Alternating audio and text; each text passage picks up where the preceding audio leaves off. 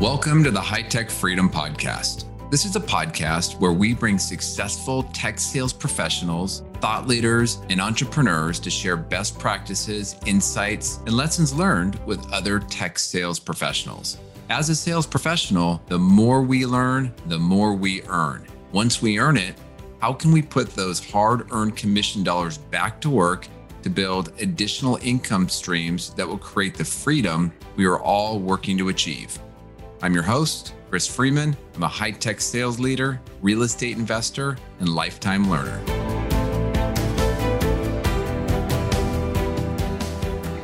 All right. Well, welcome to the High Tech Freedom Podcast. This is episode number 50. And I have to say, I am so excited to hit the 50 episode mark. And if you've listened to any of my earlier episodes on goals, I make a lot of them. And this was one of them. I wanted to do 50 podcast episodes for the year. And here we are at August and we've hit it. So I'm definitely going to have to go uh, redo those goals. But more importantly, I am so humbled by all the great guests that have generously taken time out of their schedule to share insights with my audience. And selfishly, I've picked up so many great ideas and even reminders of things I, I just know I need to do more of and best practices. And what's been really fun about the whole process is I often just take some of these great lessons learned and I take them right back into my business. So thank you for that. So again, thank you to all, all the listeners. Thank you to the past guests. I really appreciate it. So on to today. For our next guest, I am thrilled to have JP Arley join us. While many of the guests that I do bring on come from the high tech space, I do like to bring in some sales professionals and entrepreneurs that, that come from other industries and you know provide some diversity and perspective on selling that's different than you know the people that are in the high tech space. So JP brings that. He spent 20 years in the Cutco world as a sales leader, teaching and helping people grow and develop as sales rep. He also spent after that he spent about 7 years at a company called Vivint Smart Home where he had a number of sales leadership positions and uh, what's interesting about JP, which is really why I wanted to bring him on, is his entire sales career has been centered around the direct selling model. And I'll have him touch a little bit more on that when we dig into it. Uh, JP's also, he's been a Harvard Business School certified executive coach for years. And he's currently the president at a company called Motion Solar Group.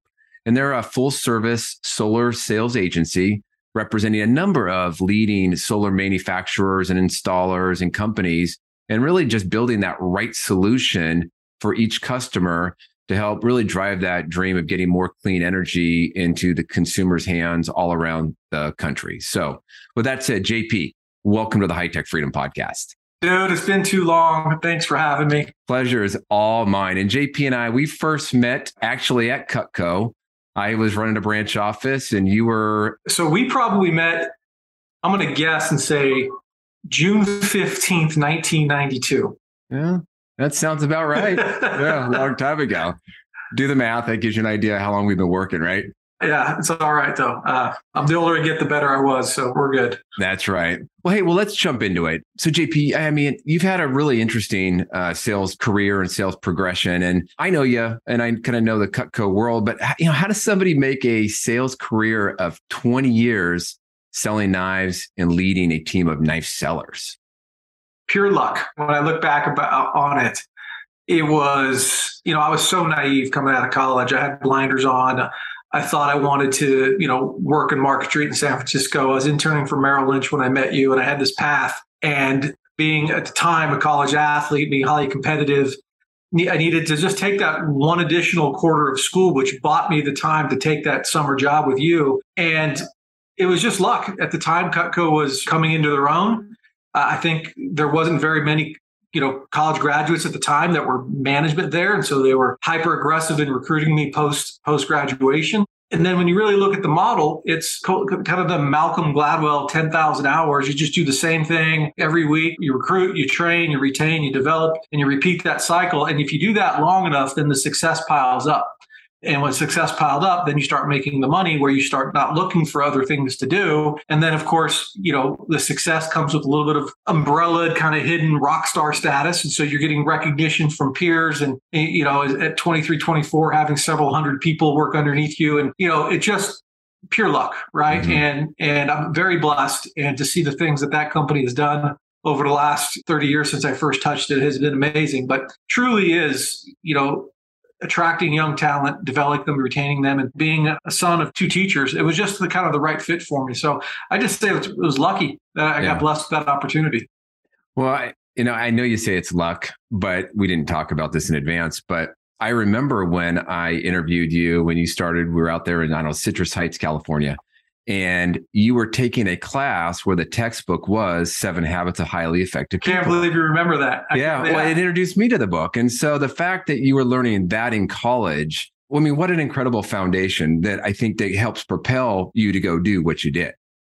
Yeah. The cool thing about Dr. Lawrence Shepard um, is we had a question about the book and he pulled out this briefcase and pulled out one of those old brick cell phones and called Stephen Covey. I was like, did he just call the author? Right. And, you know, and we called the author. So, yeah, it was long. Now I happen to live in a state where the Covey family's name is all over the place. And so, um, but yeah, that was, um, again, that was also luck. There was a teacher who was beyond his time. He was buying half a Davis at the time, and I didn't know it. And he was just an entrepreneur who was a professor that wanted to have an influence on students and he was using the academic world to do that. He didn't need to work. He even, like i said he was buying half the town. And so yeah. just luck again. I mean everything i think is, is luck and how you choose to look at it. Yeah. And then i think and also then what do you do when that luck lands in front of you? You know do you grab onto it and run with it? Or you know i think there's a big part of that good decision making you know because i feel very fortunate in my career and i've had the opportunity to uh, I took the right job out of college and I felt uh, like it was a little bit of luck, but I had, I could have gone two directions, right? And it's a matter of making that right decision when that luck is presented in front of you. So, well, so I'm curious, JP. So, a little over 20 years doing the Cutco thing, a lot of success, and then you leave and you go to Vivint Home Solutions. That must have been a tough transition after doing one thing for so long. Yeah, you know, it's being in that independent contractor business owner world, you're a little bit stay naive to things like cost of living index. And and we were just absolutely dominating dominating the rest of the country. And it seems like we were making less money and margins were getting smaller costs were increasing. And so you start to go, huh, I was in California and where entrepreneurial opportunities aren't just sitting there, right? You come to Utah and you're like, oh, plot of land, buy it, right? Like those things didn't exist in California. So you're a little bit sheltered of what other entrepreneurial activities there were to kind of multi-stream because uh, you couldn't really buy real estate that was cash flowing. Like, so I was a little bit limited. I was frustrated.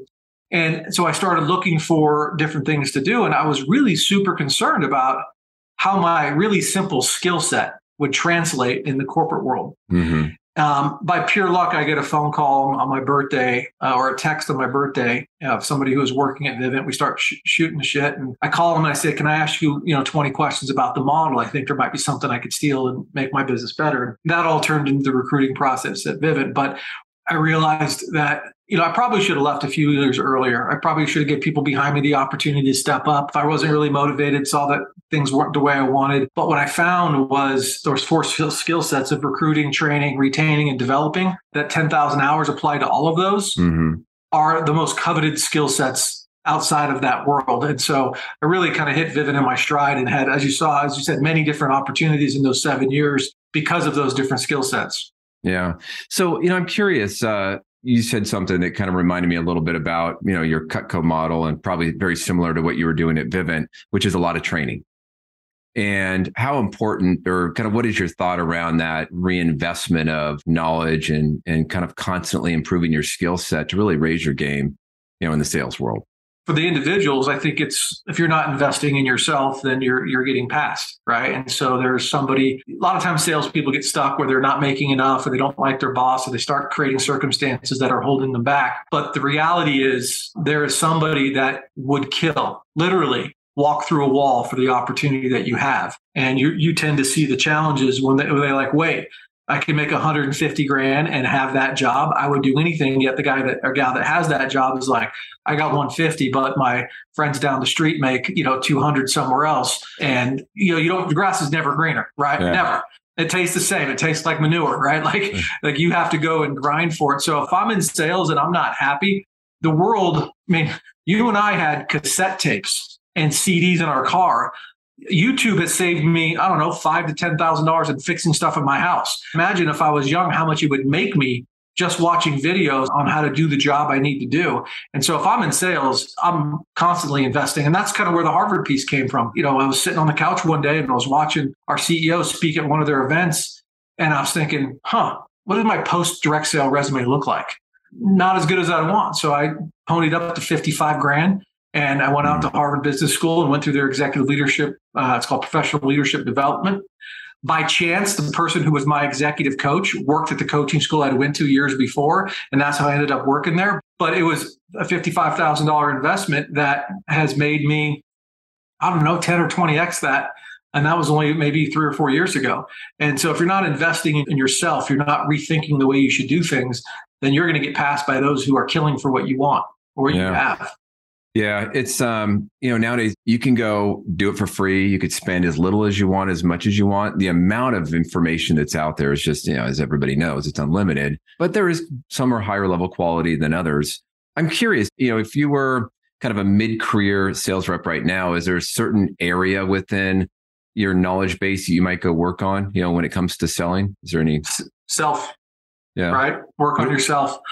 Like, like mindset or what do you mean by that? Yeah. So, you know, what's the catchphrase nowadays? Um, mindfulness, right? You know, whether it's yoga or breathing or exercising or sitting on top of the mountain or going hiking, which is kind of where I am right now in my career is, you know, I don't want to get too much into some of these details, but the working on your inner self, being happy with who you are, not looking at your past and looking at maybe all the mistakes that you made, but looking at the future and seeing all the opportunity in front of you. But if I'm mid career, there's a saying that, well, I think hurting people also hurt their careers.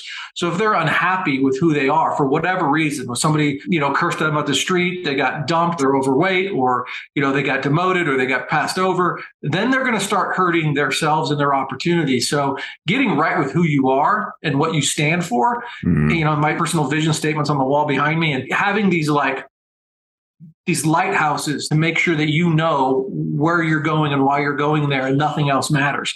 Somebody flips you off in the street corner doesn't affect me. Right. Somebody has a bad opinion about me because I'm direct. I can't change their opinion about me. It's not who I am as a person. They just haven't taken the time to get to know me. So if I'm in sales and I'm mid career, you already know how to sell. It's how you got the job. It's how you've got to mid career. And so what do you miss out on? You, you're probably missing out on the human connection. So you're selling less. Mm-hmm. And the reason you're missing out on human connection is because you're not connected with yourself.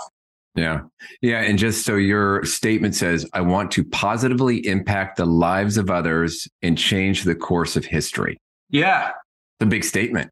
That's, that's right. Yeah. I'm just curious, how is that translated into some of the things you've done or you're trying to do? So this is not, you know, you're not going to see me out running a 5,000 person go build houses in, in, Peru or, you know, that's not my, my, my change to how I want to change history is kind of like how you changed my life. It was a random job for you, right? And you introduced me to to sales, and that was a ripple in my life.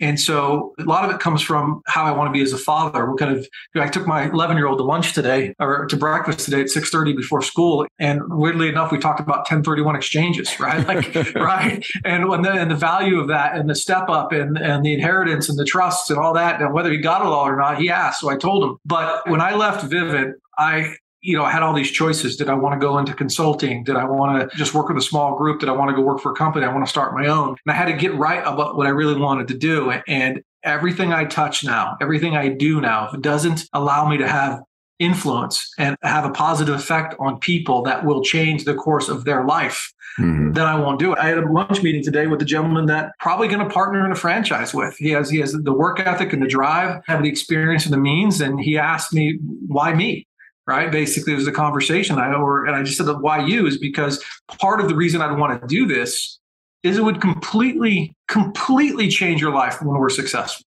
right? And then maybe what he does is then he has a better life for his family and that changes his son's life. And then his son, you know, influences his children differently. So my influence is like, what's the one thing I can do one person at a time that will echo in eternity, right? Mm-hmm. And so they'll say, you know, back in 2022, I listened to this podcast called High Tech Freedom with this guy named JP, and he said this thing that I've thought about every day since great. If I can have that impact on somebody, then then I'm living my vision. And and how we're deciding to this 1031 exchange, going to talk about it later, but I'm putting this to the test. What kind of family memories am I going to create? How many lives can I influence? Does it meet all the criteria? When I chose to work with the company I'm working for, I had five different offers. And I'm like, which one's going to allow me to have the largest impact to create the most change in history.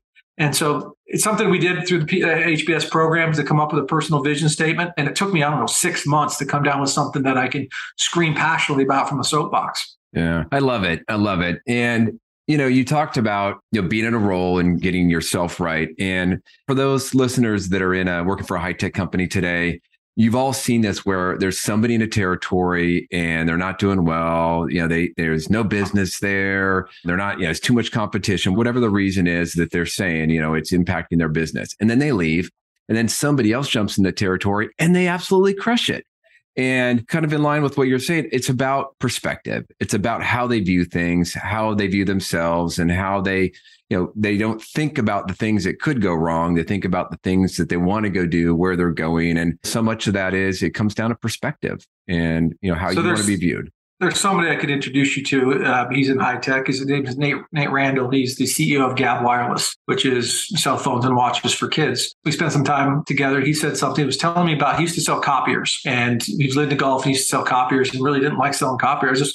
So what he did is he just played golf with all the people he needed to sell copiers to. And and sure enough, he played golf. His sales go up, and and he'll tell the story much better. And he's starting to succeed. And and he sits down with his boss, and his boss is like, "You're doing great." He's like, "I got to tell you, all I really do is just take these guys out and play golf."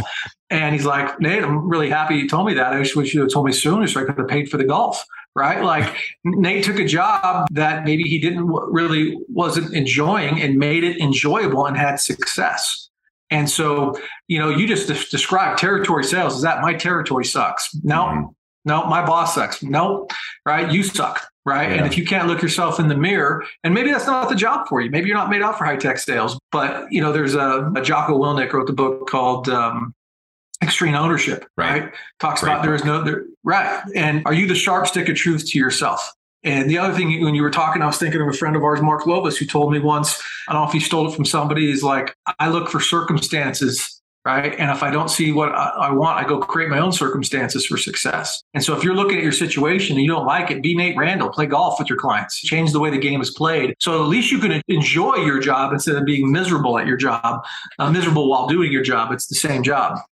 Yeah, change the way the game is played. I like it. Well, um, JP, for the uh, sake of the listeners, can you just take a moment? So when I talked about direct selling, can you explain how a lot of what you've done over the years is different than what um, you know maybe my audience does Sure. Um, I, and I'm going to assume tech sales, you have a territory, you have a certain yeah. client base in your base, your commission. Yeah. Yep. But you're, you have, you got to get past the gatekeepers. It's kind of like pharmaceuticals, but on the tech side. Yep. Direct sales is obviously instead of B2B, it's B2C, right? Straight to the consumer. And our customers have traditionally been in their homes. And so whether the Cutco model where it's like, hey Chris, this is JP. I don't think you know me. I was over visiting your friend Nancy the other day. Did she tell you? I was, yeah. And you schedule the appointment, right? And you present the product and you, you make a sale. And, and then when we got to Vivint, direct sales there is same thing, but we used canvassing teams where we did old school. We stuck them in. We had a big draft like like like fantasy football, and they got to draft their markets. I got Tampa, I got Pocatello, right? And they had these huge draft parties, and then they would recruit a bunch of salespeople to go to those markets. We put them in corporate housing and they would get up and they would work six days a week and they would knock doors from two to dark 30 and they would repeat that for 20 weeks of the summer. And all you're doing is taking your exact same product. In this particular case, it was home security and take it to the streets. Now, as perspective, I, I, ran the, you know, I launched the retail program with Best Buy at Vivint, which was the same smart home product in 450 Best Buy stores.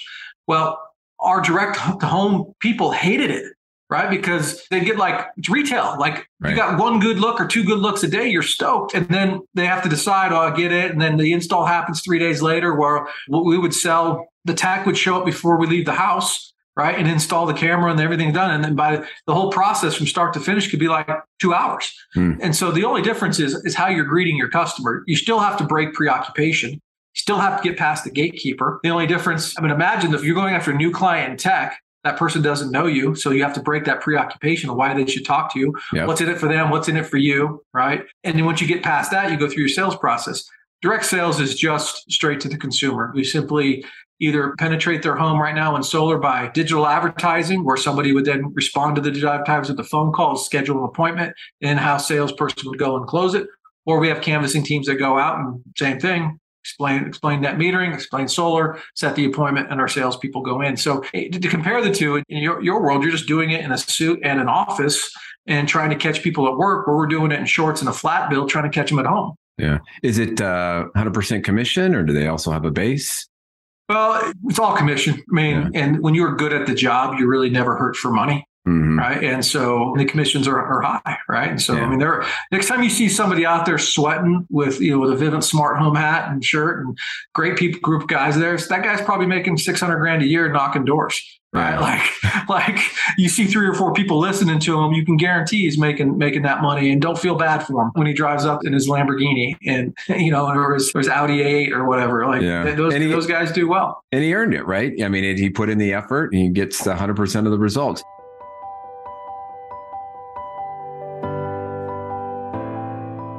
I hope you are enjoying this episode. I wanted to break in with a quick commercial.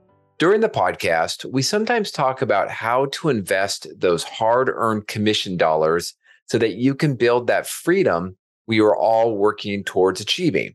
Now, I built that through 20 years of real estate investing. Now, recently, my team helped me put together a webinar on how top sales pros can create passive income and achieve financial freedom with hands off real estate investing.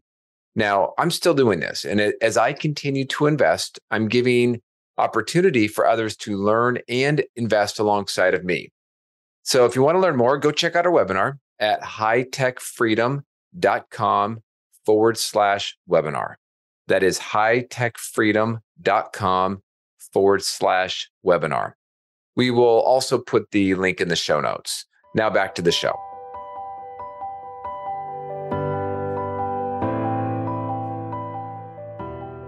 So, JP, you've seen a lot of sales reps over the years, especially in some of these models where you're bringing them in for the summer, training them, and then, you know, doing it again maybe the next summer. Over the hundreds of reps that you've managed, coached, trained, are there some you talked about one of them right getting right with yourself but are there some additional traits that you see that kind of elevate really the top performers from the rest of the pack so you have traits that you're just born with, right? And then traits you can develop. And so traits you're born with is kind of the questions you ask in the interview process and the fixation, right? Like what have you been fixated on in your life? Like, you know, um, you think about were you the best skateboarder on the block? Right? Were you the best video game player? Have you won your fantasy football league? The, you know, I held the Pac-Man record in my hometown for a while in that video game. I was fixated on getting that record, right? What is something you've done in your past that you've just got so focused on it that all you did was eat, sleep, and breathe that skill set. And it could be concert pianist, it could be, you know, debate, it could be whatever. But have you found the ability to fixate on something?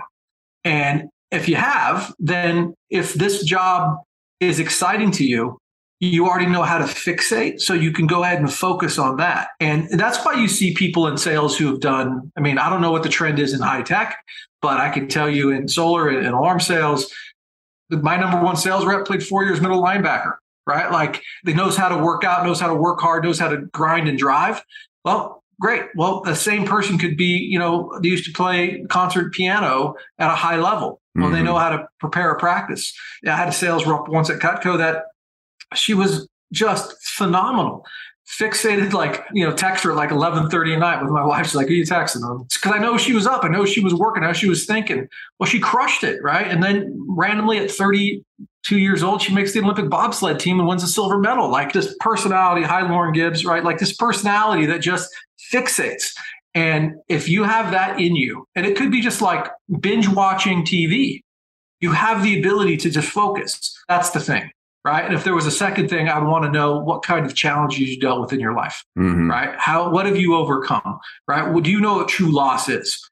And if you know what true loss is, now there are people who are highly successful that have never had true loss, but I've been successful. But I sometimes like, man, I wish my life was a little bit harder. I wish I a little bit more like, you know, I don't want to be, I never want to be homeless. Don't want people homeless. But man, some of those people just outwork me because they, my drive is high, but their drive is higher, right? Because yeah. they know what they could lose.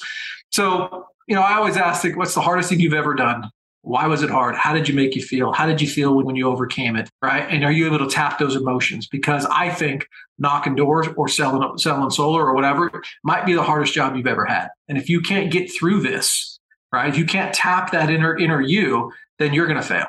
Right. right. The hell no, I ain't gonna fail. I don't fail at anything. I, I need to hear and feel that. So anyway, people choose to work straight commission versus base, right? So those who work, they need to know what they're getting into. Yeah, such great points. I mean, it's, you know, everybody has had some challenge. Sometimes they just don't recognize that they went through it, dealt with it, they got over it, um, they moved to the other side, and then recognizing that, hey, take that and harness it, like you said, to get through the next one. I, you know, I'll tell you a little story. I don't think I had ever mentioned this to you. I, I, was talking to Brad Britton a while back, and I told him, and he had no idea. When I was an early Cutco rep in Sacramento, I was good at getting appointments. I had no problem. I'd get a bunch of referrals, I'd get a bunch of appointments, but I was terrified to go on the appointment. And so I would find reasons to cancel. Oh, I got lost. I had car problems. And, you know, thank goodness I had a manager at the time that wouldn't let me quit. And, you know, eventually I started getting more comfortable in the meetings and started to do well. And once you get a little taste of success, you know, you want more of it. But I often look back at that time um, among a bunch of other things it's like i was able to get over that fear get over that doubt and it was all in my head right? I was just making up all these what if scenarios that were never going to happen. But in my mind i was fixated on the past versus fixated on what i could go do. And that was really the big thing i or the big change i had to make was look forward stop looking backwards. Yeah you said something that you, you know the traits of a, a good salesperson, um, and I talked about that, that, doing things hard and fixation, but but also like you got to be a little bit. Well, I don't call it say naive or or you know the if you're all over the place, if you're constantly looking for a better opportunity, right? You're never going to succeed, yeah. right? And what will end up happening is you'll be forced to do something, and once you've given in, you're given in, right? Like this is what I the only thing I could do, right? Like then okay, I'm going to be good at it. But there's too much distraction in this world today, right? And too many other people. One of my salespeople right now, every night he's watching different people on YouTube. But I'm like, stop, right? Like you're a dreamer, right? And so that shit gets in your head and you're all over the place. You just got to go put your head down and grind and go look up 30 days from now. Like, yeah. and you'll have a better month. But, you know, they have to be able to focus and I would say for an extended period of time. And you know the example of the old school water pump, right? You just pump and pump, the water comes up, but if you stop, it goes down. Some people get so close to just success that that they miss it because they're looking at something else. Now, I think it's a leader's responsibility to to properly direct somebody if they're not cut out mm-hmm. and and not let them just just flounder. But I would say any job takes two years two years to mm-hmm. have real progress. And five years is kind of the number. It's the number I gave myself when I was in Cutco. I'm going to give it five years and reevaluate. At the five year mark, they moved me to LA. I'm going to give it five years and reevaluate.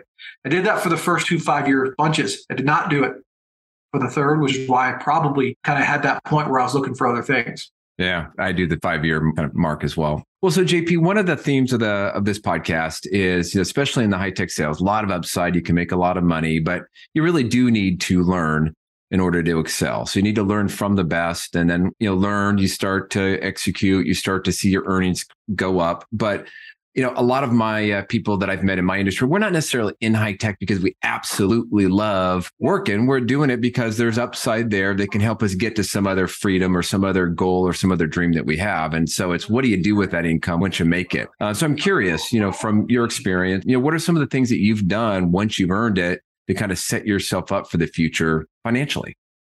So that's a great question. So, you know, but people listening may not. I got married at 38, first kids at 40. So the decisions I made pre children were much different than the decisions I've made post children.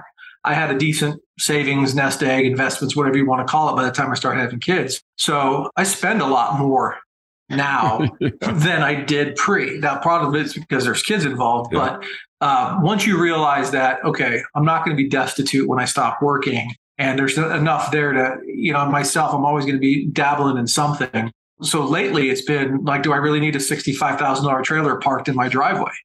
No but I rent it out so I can. I made five thousand bucks off it this summer when I wasn't using it. Right, like I'm still constantly thinking about how liabilities can make me money and or my assets, but I'm creating memories. I'm spending money on memories right now, which I think will provide much more value for my children in the future. But we're 1031ing uh, this property we bought in Hawaii. I think in '97 for oh, wow. 300 grand. like it's on the water in Kauai, right? It's like it's we're listed. We listed it at 1.19 we've owed it free and clear since like 2000 or something, right? So what an amazing investment that was. Yeah. And, and so we're going to go buy a second family home, you know, slash rental property in Southern Utah, which what was a very small investment turned into a very large cash purchase. Right now, we're yeah, I know that's not the best way to spend that money, but that's a whole other story. Yeah, create more memories though in the yeah, process. Right. So to me, the real estate when I was young was was a huge place. Moving to Utah again, like we had choices. We sold our house in California. I'm like, then there was a lot of money in it. And I'm like,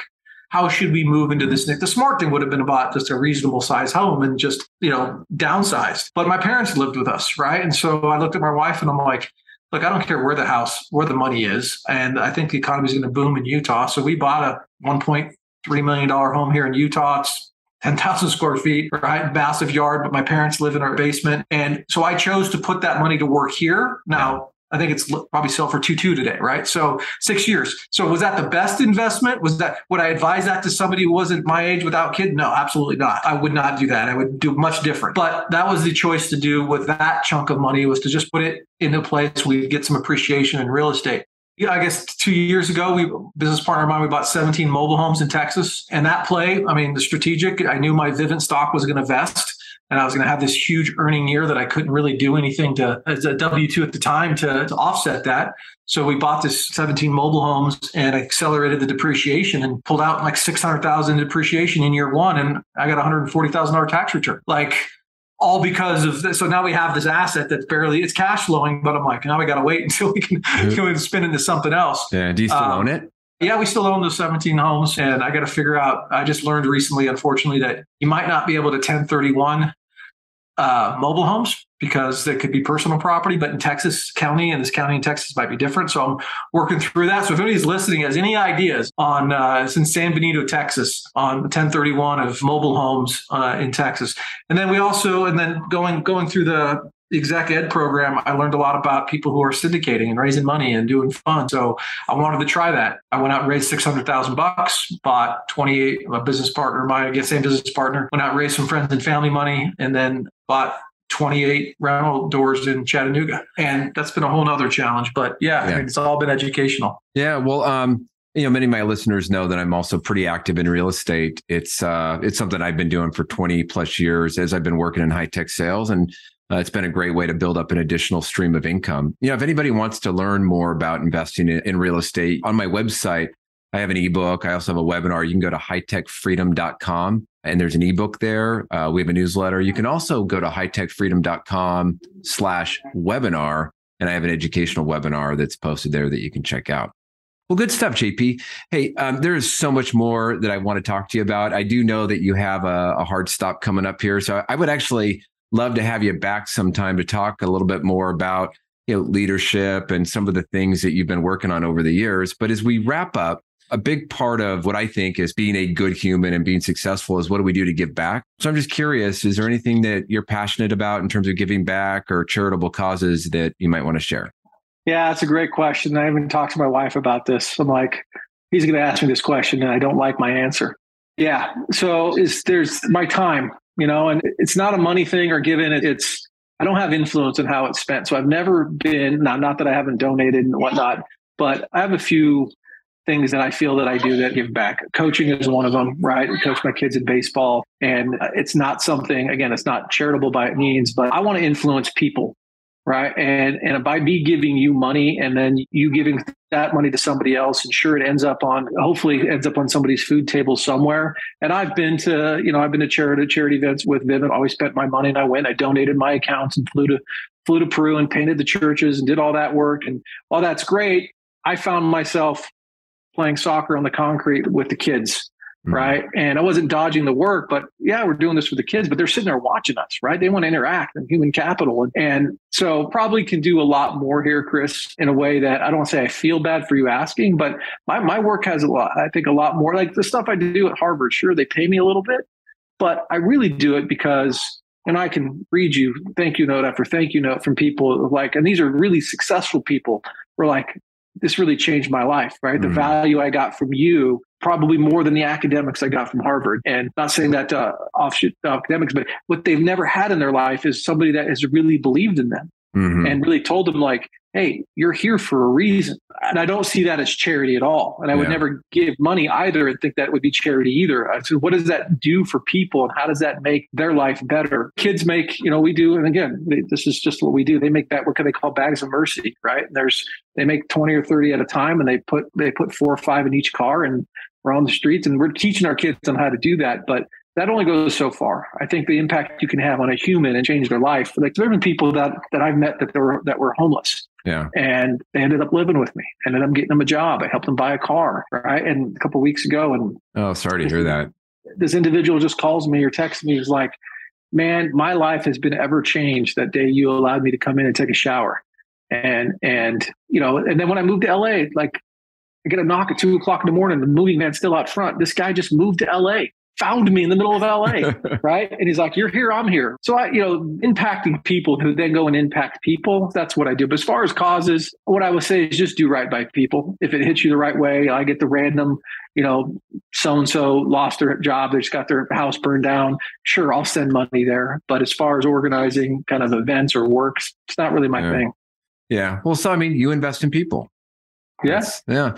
I mean, and you've always had from the time when we were a little bit closer when I lived in California. I mean, you were always you. You mean kinda, when you lived in my house? I was just going to say you had kind of an open door policy. So I, I, was living there. Deb was living there for a little while, and we're working in the Red Bluff office. And you yeah. know, you just had people come. You know, come on in. Still that way, by the way. Right now, so it's probably not. I won't name names here, but somebody I worked with a few years ago. He was young. He was married. He had kids. Really young to be having kids in today's world and I just saw so much potential in him. And then I ended up leaving Vivint and he was out and about and started working somewhere else. And he'd always listen to my podcast and send me messages. I get a random message, you know, three months ago. Basically says, I need you. And I said, so we got on the phone and I said, great, what we'll do. And we set something up for him to stabilize his life. This is the greatest sales job in the history of sales right now. And I'm going to get 40 phone calls when people hear this. But he flies in every other week here to Utah. Now he pays his $49 flight on his own. And then he drives my $100,000 Tesla for a week while living at my house doing solar appointments for me. and I drive my 2015 beat up Ford F 250 all motorcycles, and he's out driving my Tesla right now on appointments. Why? It's because I just invested in him years ago and I want to have a positive impact on the lives of others and change the course of history. He's got two young kids. He's 24 years old. He's divorced and he's just trying to, and like, this is the right thing to do. Yeah. And so is that charity? No. Does that take time and money and energy every night when he comes home? He and I'm talking about his appointments for the day, right? I was I got up at six thirty this morning to take Jackson to breakfast, and he was gone. Yeah. Like, where you at? He's like, thirty day miracle morning, right? I gotta change this. I gotta do things to impact people who then impact other people. I love it, man. We'll keep it going. Well, JP, if somebody wants to reach out or get connected up with you, how can they reach out?